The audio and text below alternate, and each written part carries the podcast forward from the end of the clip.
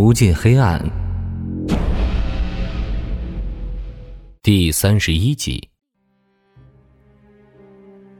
国贸大厦一间办公室内，张强正坐在办公桌边，双手托腮，脸色极差。他脑子里在不断浮现那天的场景。徐瑶用怨恨的眼神看着自己，似乎要把自己给吃了。张强的思绪逐渐开始模糊，仿佛徐瑶打电话让自己去接他，就在刚刚过去几分钟的时间里。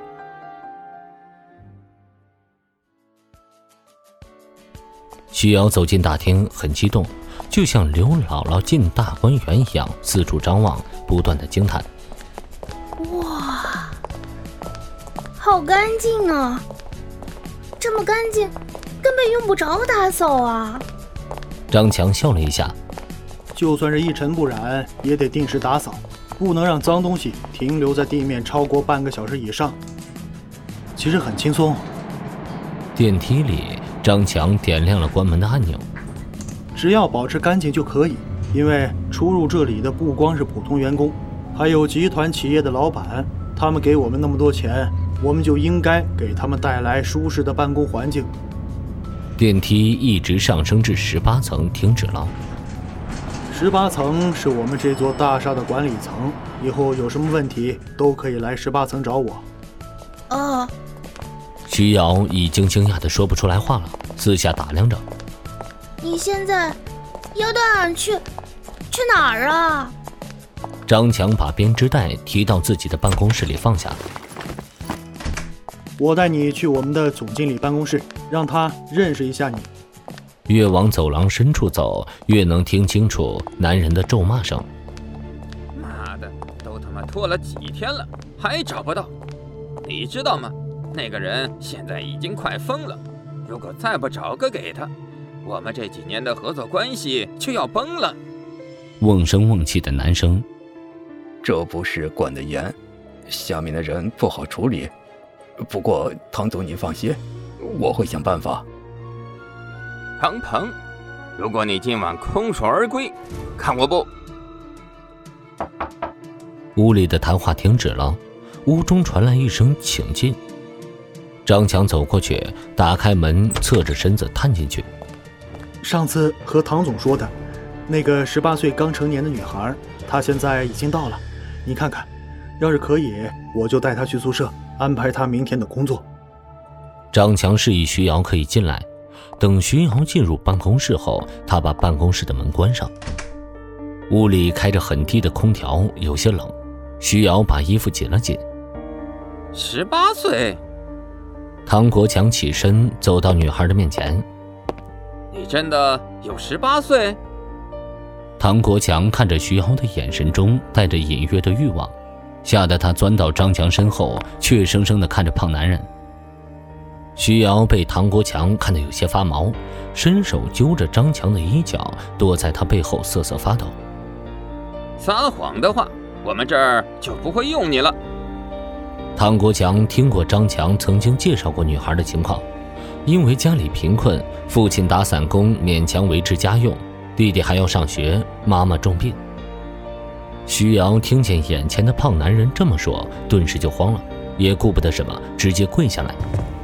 唐经理，俺需要这份工作，如果俺没有这份工作，俺的家真的要完了。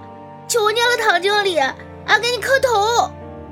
徐瑶脑袋刚要磕到地面，就被唐国强伸手阻止。他怜惜地看着女孩，用父亲般慈爱的语调说：“不用磕头。”你和我实话实说就行了。徐瑶跪行到唐国强的脚边，抱着他的腿。俺脏活累活都能干，俺从小就开始做家务了。这样啊。唐国强把徐瑶从地上搀扶起来。没事儿，你就实话实说就行了。你今年几岁了？徐瑶眼中看到了希望。嗯，今年十五岁。哦。唐国强对着徐瑶身后的张鹏使了个眼色。十五岁就已经出来打工了，好孩子。那你能做什么呢？张鹏的左手从口袋里掏出一个玻璃瓶，右手掏出一个手帕，把玻璃瓶打开后，用手帕包裹住瓶口，翻转一下，玻璃瓶里面的液体附着在手帕上。扫地、拖地、擦窗户、端茶倒水，俺都会做。徐瑶尽量把自己说的完美无缺。如果需要，俺可以帮你们洗衣服，什么事俺都能做。哦，小小年纪就会做这么多事儿，我的女儿现在什么都不会做。唐国强见张鹏拧上瓶盖，对着他又一次使了使眼色。那行吧，明天就可以上班。张鹏，带他去宿舍。张鹏走上前，一只手拍在徐瑶的肩膀上，右手握着手帕，直接盖在了他的口鼻处。徐瑶就感觉自己嘴边突然湿了，一股刺鼻的气味钻入呼吸道。他想挣扎，可是越是挣扎，吸入刺鼻的气味就越重，周而复始。徐瑶在张鹏的怀中挣扎，脏破的帆布鞋踢到了唐国强的裤子。